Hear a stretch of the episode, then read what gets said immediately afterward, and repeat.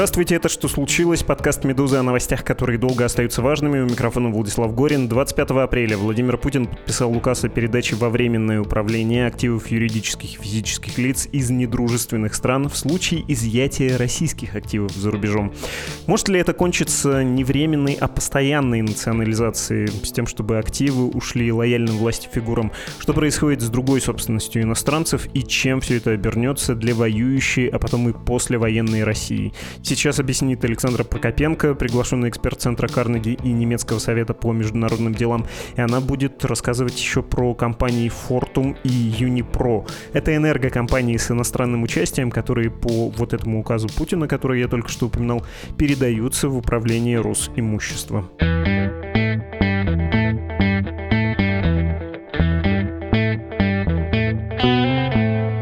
Здесь Александр Прокопенко, приглашенный эксперт Центра Карнеги и Немецкого совета по международным делам. Привет. Привет. Помоги, пожалуйста, разобраться с тем, что происходит с иностранной собственностью в Российской Федерации, сколько ее еще осталось и что, судя по всему, ее ждет. Могу я тебя попросить, причем сперва рассказать, какой была и остается политика правительства по отношению к активам компаний, которые ввиду войны решили уйти из страны, что мы видели за прошедший год. Я бы хлестко все это описал словами «неприкрытый дирижизм», в общем-то, невиданный для постсоветского советской России с целью сохранения, в первую очередь, занятости, а все остальное потом. Я могу привести, как мне кажется, очень характерную цитату председателя правительства Михаила Мишустина. Он в Госдуме летом 2022 года держал отчет и сказал, цитата, «Если вы все-таки будете вынуждены уйти, обращаясь, очевидно, к иностранным компаниям, предприятие должно продолжить работу, ведь оно дает рабочие места, там трудящиеся наши граждане. Защита их интересов – наш приоритет, уровень жизни людей не может зависеть от причуд иностранных политиков. Как эта политика выглядела не в риторических таких почти советских выражениях Михаила Мишустина, а в жизни? Ну, вообще, конкретно вот эта вот история из приведенной тобой цитаты, она очень интересная, потому что то, что мы наблюдаем сейчас с активами Fortum и Unipro, это политика око за око, потому что, как мне видится отсюда, это ответ российских властей на решение немецких властей передать в доверительное управление активы Роснефти в Германии – которые, в свою очередь, представляют стратегическую ценность для Германии.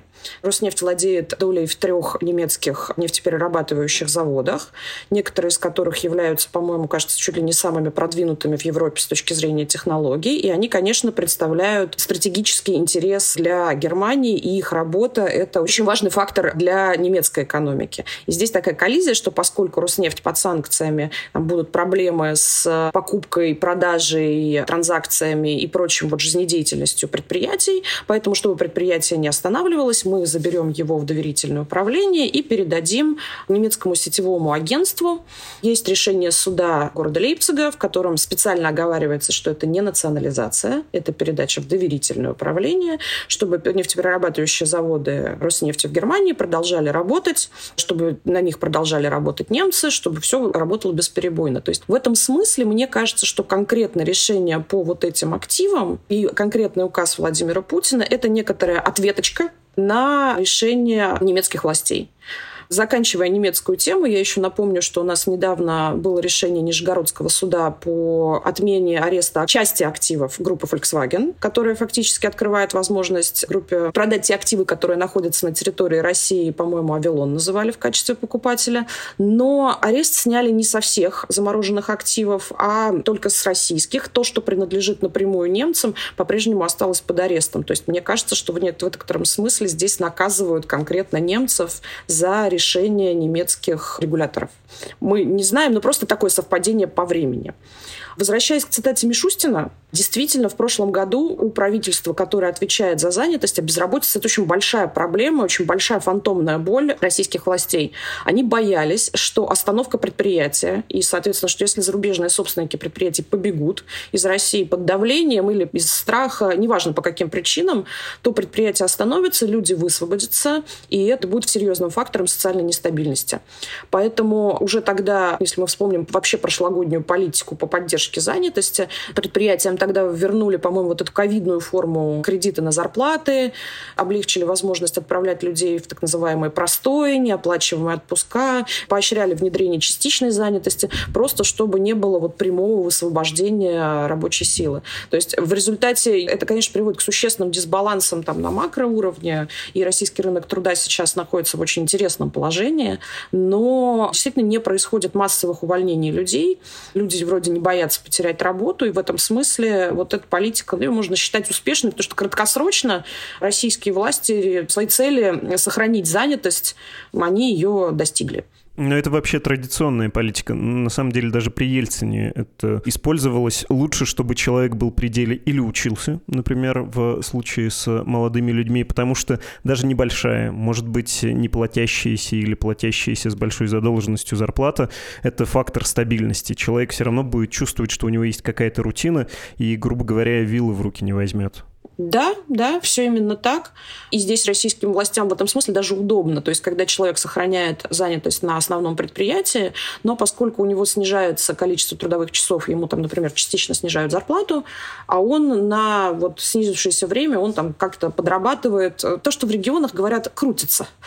Плюс ко всему, если действительно происходит некоторое высвобождение рабочей силы, то их поглощает неформальный сектор, малое предпринимательство, самозанятость, которые активно росли в ковид, и, по-моему, по прошлому году они увеличивались. Но здесь тоже есть очень интересный эффект, потому что из малого бизнеса и самозанятости не происходит обычно перетока обратно в рабочую силу на заводы. И это тоже такой некоторый фактор дисбаланса про российскую экономику. Но вернемся к национализации, потому что это действительно очень интересный сюжет. Да, мы обязательно вернемся и к указу, и к тем компаниям, про которые ты рассказал. Я в конце хотел про них поговорить обязательно. Еще придем. Я просто хотел уточнить. Ну и как удалось? Вот эти меры, они были действенными и необходимыми для удержания занятости? Да, конечно. Конечно, удалось. И фактор Генеральной прокуратуры, которую обещали прислать тут же, был достаточно существенным. То есть у нас не наблюдалось массовых увольнений, или если увольнения происходили, то они происходили с достаточно хорошими выплатами сотрудникам. То есть никто никого не обижал, и каких-то вот историй по прошлому году, что предприятие остановилось, голодные люди вышли, перекрывали федеральную трассу, такого не было. До национализации давай еще поговорим про остающихся и уходящих.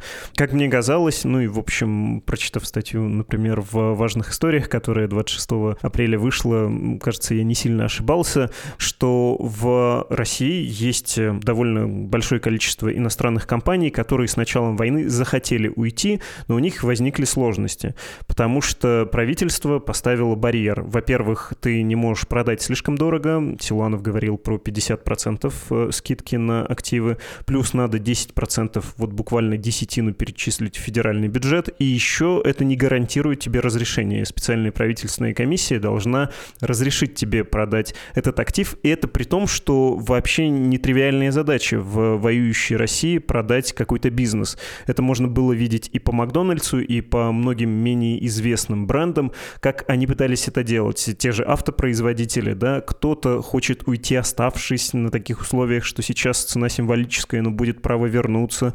Кто-то отдает э, своим топ-менеджерам, в том числе иностранным, кстати, они из управленцев становятся собственниками. Кто-то просто перерегистрируется, причем часть компаний, очевидно, хочет уйти, у них есть это стремление, а часть хотят сделать вид, э, де-факто оставшись. В важных историях э, этот текст, который вышел не так давно, называется «Путь Макдональдс. С начала войны из России ушло всего 20% недружественных компаний, остальных не пускают или они сами не хотят. Приведу обширную цитату. Заявление о приостановке бизнеса в России сделали многие компании, а ушли за год с лишним всего 20%, почитали важные истории. С начала войны до апреля 2023 года в российском реестре юридических лиц число компаний, имевших собственников из ЕС, Великобритании, США и других недружественных стран, кроме Кипра, через который традиционно ведут бизнес россияне и которые мы поэтому в расчетах не учитывали, уменьшилось более чем на 2600 штук. Компании сменили собственника, были ликвидированы или находится в процессе ликвидации. Если смотреть по выручке за 2021 год, то доля ушедших ниже, менее 15% или около 3 триллионов рублей. Это, правда, очень грубая оценка, потому что не все компании отчитываются о выручке. В топе крупные международные компании, которые всерьез инвестировали в Россию, запустили производство или построили сети, но тем не менее не готовы рисковать репутацией, от которой зависит их бизнес в других странах. Прежде всего автогиганты, Mercedes-Benz, Renault, Nissan, Mazda. Возможно, сравнительно небольшое пока число ушедших связано не только с объективными трудностями принять решение подготовить бизнес к сделке, найти покупателя, но и с тем, что российское правительство сознательно вставляет иностранцам палки в колеса. Один из участников таких сделок рассказывал, что очередь на комиссию по контролю за иностранными инвестициями, а без ее разрешения не уйдешь, составляет около двух тысяч компаний. При этом сама комиссия заседает три раза в месяц и рассматривает не больше семи заявок за одно заседание, да еще и отказать может. Конец цитаты. В общем, там описывается то, что я говорил, про то, кому пытаются передать, на каких условиях уйти. Опять же, в статье, по-моему, этого нет, но мы знаем примеры, когда компании де-факто не уходят. Вот недавно открылся магазин Маак вместо Зары, на месте Зары, и многие подозревают, что будь он хоть Маак, хоть Гок, хоть э, Магок, это, в общем, та же самая Зара под прикрытием. Ты экспертно то есть вот на уровне смутных ощущений. Можешь сказать, сколько компаний реально стремится уйти из России, а сколько не сильно старается? Я никогда не думала об этом с точки зрения цифр, потому что это не продуктивная школа мысли, с моей точки зрения.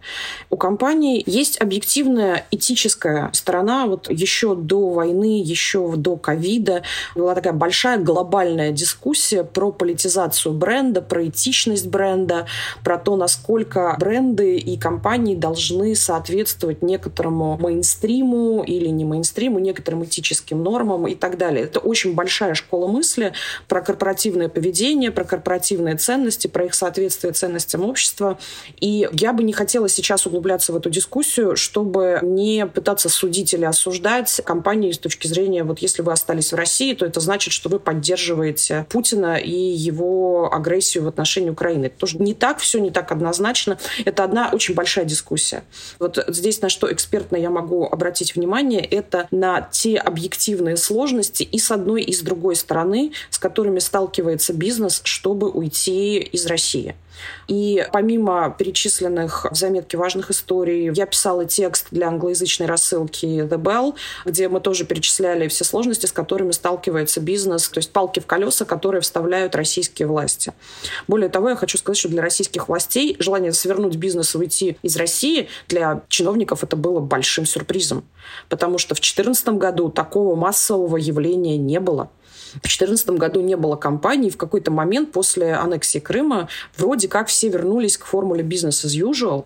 И мне кажется, что российские чиновники жили в некотором ожидании, что произойдет такая нормализация конфликта на Украине, он приобретет какую-то вот замороженную фазу, как-то вот уйдет с первых полос, и можно будет вернуться к бизнесу as usual и продолжать, с одной стороны, делать деньги, с другой стороны, показывать, что вот страна развивается, есть как бы международное присутствие, практики и вся вот эта вот история они были шокированы, и это очень интересный феномен. Также зарубежным собственникам не очень легко уйти, они должны получать разрешение, в том числе у своих регуляторов, если это достаточно крупные активы. И ты не можешь продать компанию любым русским. То есть по уже принятому законодательству компания приходит к своему регулятору и говорит, что я вот нашел покупателя на свой актив, и те смотрят на предмет, насколько он подсанкционен, потому что получается, что продажа подсанкционному лицу тоже запрещена. А поскольку теперь в санкционных списках огромное количество русских или аффилированных с ними русских, то найти реального покупателя на актив тоже становится довольно сложно. И есть еще, конечно, самая главная история, связанная с списаниями. Ну, то есть компания с точки зрения баланса, с точки зрения своих финансовой модели, она не может просто закопать все те инвестиции, которые она произвела в Россию. Ну, то есть где-то это там физические активы в виде заводы, станки, оборудование, либо это какие-то не недвижимые, но все равно имеющие материальную ценность активы, она не может их просто так списать, потому что в целом это приведет к существенному ухудшению финансовых показателей компании. Они, как правило, публичные, акционеры, капитализация и все вот эти вот показатели. Поэтому уход западных компаний из России довольно большой, очень сложный и очень многогранный процесс, который вот очень сложно оценивать в количественном плане, сколько-то ушло, сколько-то не ушло. Какая-то компания может себе позволить списание, какая-то компания себе их позволить не может. И тоже очень важный фактор во всей этой истории – это взаимодействие с российскими партнерами и как ты можешь договориться. То есть, условно говоря, компанию Shell, которая выходит из сахалинских проектов, ей дали выйти и, судя по всему, ей дали не просто выйти, но еще и вывести деньги. И большое подозрение со стороны рынка, что вот недавние флуктуации курса рубля, когда у нас там вот волатильность рубля была там 30%, и это очень много, очень много для крепкой валюты, была связана с тем, что компания производила выплаты за выход из сахалинских проектов. То есть им дали выйти, им дали вывести деньги, а вот кому-то, наоборот, не дают. Поэтому это все тоже вот наш такой российский фаворитизм, что в целом, кстати, можно рассматривать как некоторую попытку надавить на Запад. То есть, в принципе, вся вот эта история с активами, к которой мы сейчас вернемся, я склонна рассматривать как некоторый новый виток санкционной войны. И если там права собственности еще в прошлом году, ну, как-то вот уважались с обеих сторон, то вот сейчас они пали жертвой вот этого вот нарастающего конфликта России и Запада. Россия же считает, что она воюет целиком с Западом. И если раньше это были вот какие-то энергетические истории, то сейчас сейчас вот э, пошла такая довольно активная, горячая фаза битвы за активы, и дальше можно нафантазировать совершенно разные варианты, как будут развиваться события. Про «Дали уйти» хочу тебя спросить, потому что когда началась вот эта песня про уход иностранных компаний, там действительно, не знаю, всерьез или не всерьез, проговаривали чиновники несколько вещей. Во-первых, никто не хочет уходить, они ищут способы вернуться, Россия им так дорога. Когда компании стали уходить, им стали объяснять, что нет, не должно случиться такого, что ваше предприятие остановится. Я, глядя на это, думал, ну окей, наверное, это риторика, но в целом-то большое количество людей, близких к власти, прямо участвующих в принятии решений, наверное, очень рады. Они получат эти активы. Там есть совершенно сладкие куски, которые нужно взять и съесть. Ну, энергетика в первую очередь. Наверное, мало желающих получить завод Мерседеса, Volkswagen, Форда или Рено, чтобы собирать там вместо западных брендов э, китайские машины, причем привозимые, да, видимо, практически целыми, под видом москвича, скажем, да. А вот э, заполучить какой какой-нибудь энергоактив, наверное, это здорово. Но я смотрю на историю, например, Total, ты говорила про Shell, а вот я за французскую корпорацию хочу породить. Близкая России компания, Кристоф Демаржери голову буквально положил, один из топ-менеджеров, погибший да, в России в авиакатастрофе, на то, чтобы с Россией сотрудничать. Вот у них есть пакет акций Новотека, они его по своим отчетам списывают, потому что говорят, мы не можем этим управлять, мы в совете директоров сидеть не будем, но и продать не можем. Им вот не дают продать, то есть нет желающих вообще-то получить большой кусок прибыльной энергетической компании. И я не понимаю, есть там возня и какая-то конкуренция за эти активы или нет? Э, парадоксальным образом этого не наблюдается. Я не знаю конкретно про активы Total, Могу только сказать, что компания «Новотек» не находится ни в одних санкционных списках, ни компания ни в санкционных списках, ни ее акционеры и руководство, несмотря на аффилированность «Новотека» с... Так говорят, что «Новотек» аффилирован с Геннадием Тимченко, близким другом и соратником Владимира Путина. Тем не менее, «Новотек» и Леонид Михельсон не в санкционных списках. И, насколько мне известно, Франция является одним из крупнейших покупателей российского СПГ. А российский СПГ СПГ поставляет компания «Новотек». Я не согласна про заводы. Получить завод за бесценок – это хорошая история, потому что у тебя уже есть и сборочная линия, и помещение, и построенная под него инфраструктура. А дальше это вопрос перенастройки внутренних систем. И вот, пожалуйста, собирай другие автомобили. В том смысле, что тебе не нужно производить все те инвестиции, которые произвели и Volkswagen, и Mercedes в строительство, в подключение к энергосетям, в завоз оборудования и прочее, прочее. Ведь тоже, кстати, важный момент. Если ты промышленная компания и ты уходишь из России, ты не можешь по российскому законодательству забрать оборудование. Даже если оно у тебя защищено всеми возможными авторскими правами, сервисами и так далее, существует запрет на вывоз оборудования из России, любого оборудования. Я помню, как-то столкнулись малые и средние предприятия, которые перевозили как раз какую-то сборку после начала войны в Казахстан, что они физически не могут вывести станок из России, потому что нельзя. А если ты крупная сборочное производство, например, автоконцерн, то, пожалуйста, все вот эти вот гигантские инвестиции, которые ты произвел в закупку всего этого дела, вот, пожалуйста, оставь их теперь в России российскому руководству. И возвращаясь к теме энергетических активов, здесь очень интересно, потому что желающие-то есть.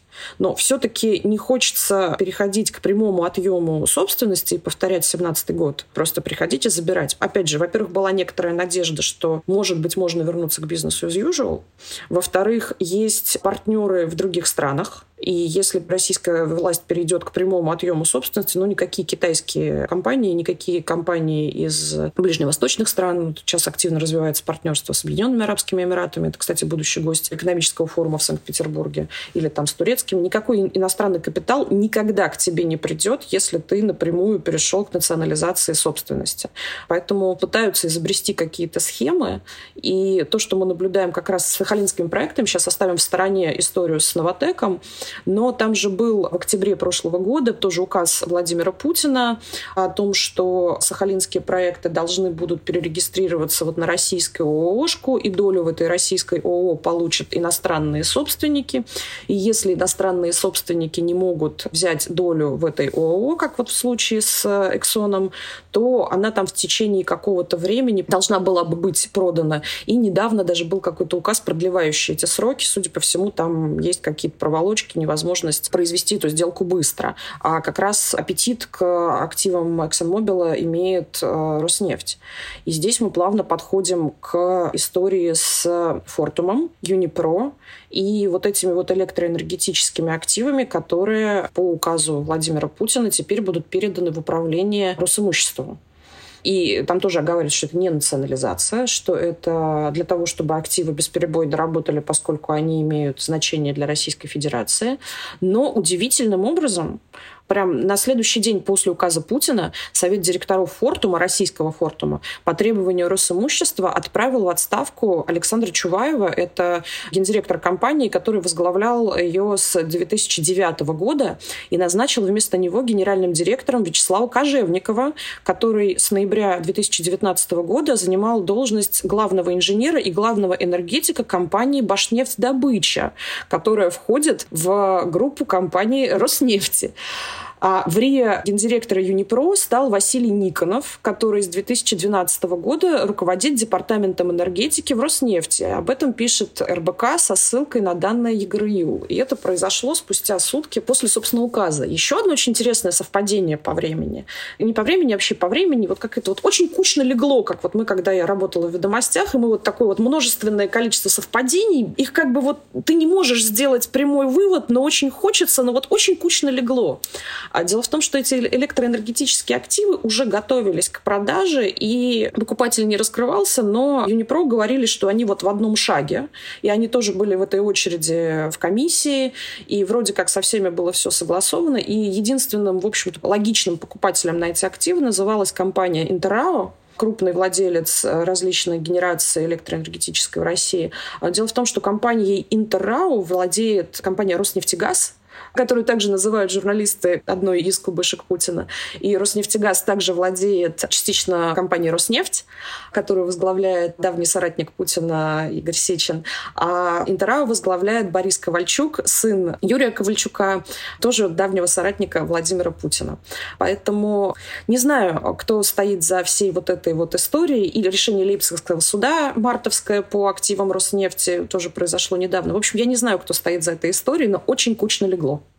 Про этот указ, который Путин подписал о временном управлении активов из недружественных стран в случае изъятия российских активов. Вот ты сказала про то, что если, как в 17 году, как в 1917 году, реквизировать собственность, национализировать к тебе, потом ни один иностранный инвестор не придет. А есть еще эта логика? Потому что я, конечно, как человек, который в региональной, ну, бизнес-журналистике типа работал, э, в рассвет путинизма в лучшую, может быть, его пору. Конечно, много слышал, как и Путин, и вся его вертикаль просто трындели все время про инвестиционный климат, про форумы, на которых э, нужно позвать инвесторов. Да, Россия зовет со всего мира, приходите и делайте бизнес-политика. Это, ну, мы же с вами понимаем, мы с вами, если не циничные, то прагматичные люди. Делайте бизнес. Россия — это надежный, интересный партнер для того, чтобы вы зарабатывали здесь деньги. А теперь вот эта логика вообще-то страны кидалы и страны шпаны, потому что сначала ты реквизируешь, а потом ты на самом деле национализируешь и приватизируешь, отдаешь кому-то, Сечину, не Сечину. Разве нет? Ну, пока следующий шаг не сделан, пока не сделан шаг по национализации, мы все его предполагаем, то есть нога уже занесена, но она на землю еще не встала.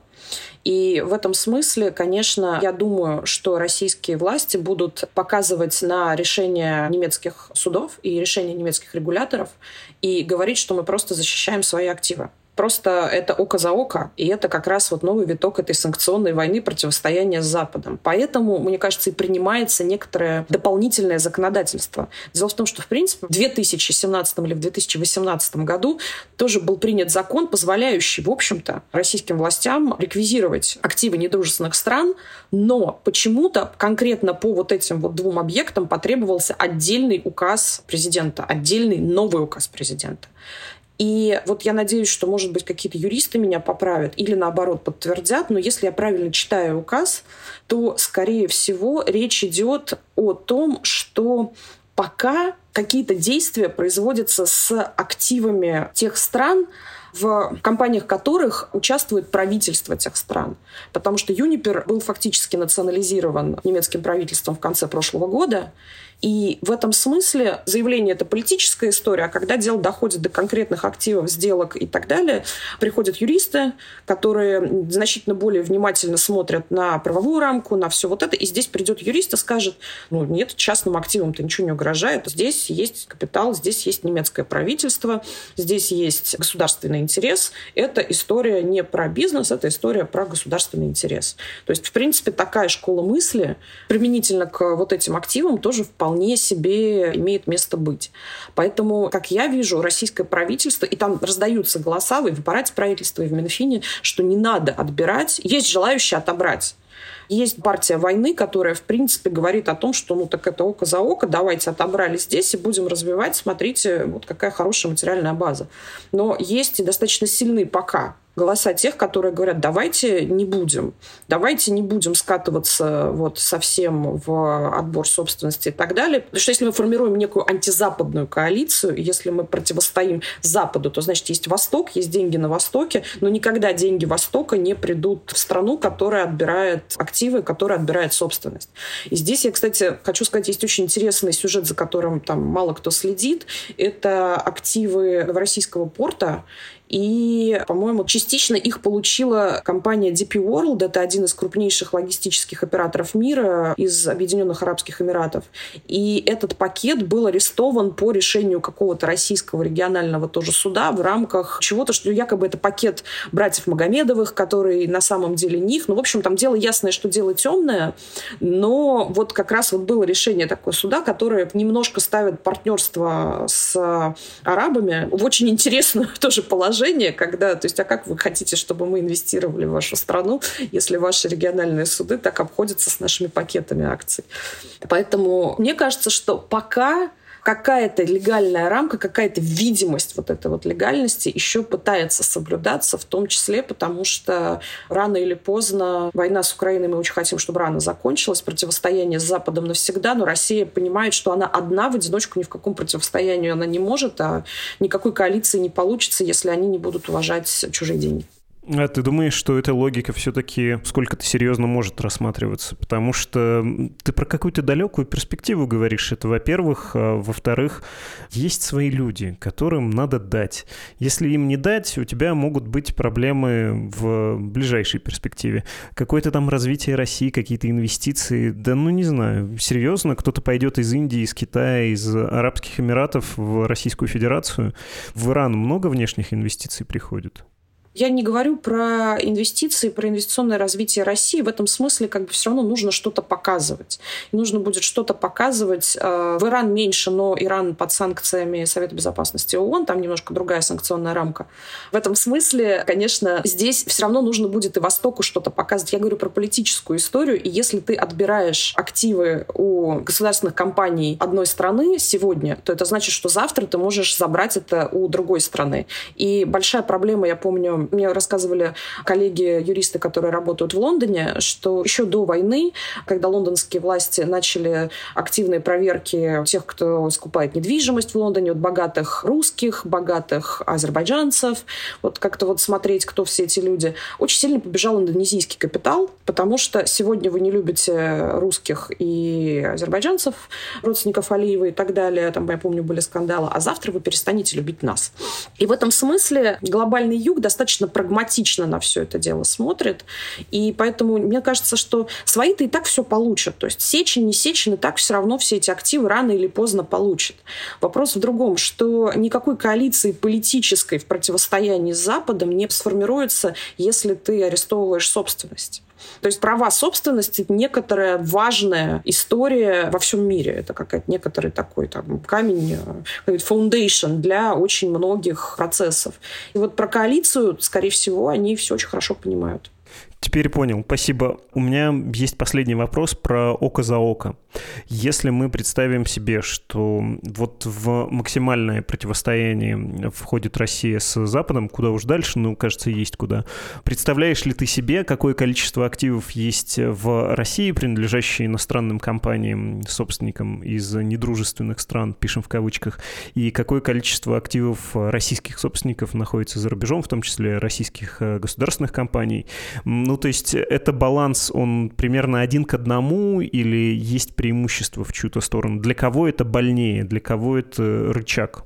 Больнее, я думаю, что, скорее всего, будет для западных компаний, потому что если мы говорим о прям каком-то отъеме и о том, что они должны будут списывать все те миллиардные инвестиции, которые они сделали в Россию, мы говорим о прямом ухудшении финансового состояния этих компаний перед их акционерами, их э, собственниками здесь. И это, конечно, больнее, потому что это в целом будет влиять на их последующую деятельность за пределами России. То есть, в принципе, там, ну, можно там как-то пережить неприятный эпизод, но в конечном счете это будет не очень приятно. У России по государственным компаниям, насколько я понимаю, сейчас под санкциями находятся активы в Европе. Это активы Роснефти и Газпрома. Но есть же там у металлургов есть заводы в Европе. Есть, э, ну вот Лукойл, Лукойлу удалось сицилийский НПЗ продать, насколько я понимаю, в последний момент. То есть все-таки европейцы инвестировали больше, чем Россия в Европу. То есть им будет больнее. Но тоже Европа пока, насколько я понимаю, яхты арестовывали, а вот заводы нет. То есть это какой-то следующий этап. Либо, может быть, я вот сейчас фантазирую, может быть, можно будет договориться наоборот, что как бы о каком-то прагматичной истории, что обменять око за око. Мы обмениваем ваше на наше. Ну, то есть дальше это все тоже через какие-то списания произойдет. И таким образом как-то вот все разойдутся. Но я, конечно, такой вариант не очень верю. Спасибо тебе большое. Пожалуйста. Это была Александра Прокопенко, приглашенный эксперт Центра Карнеги и Немецкого совета по международным делам.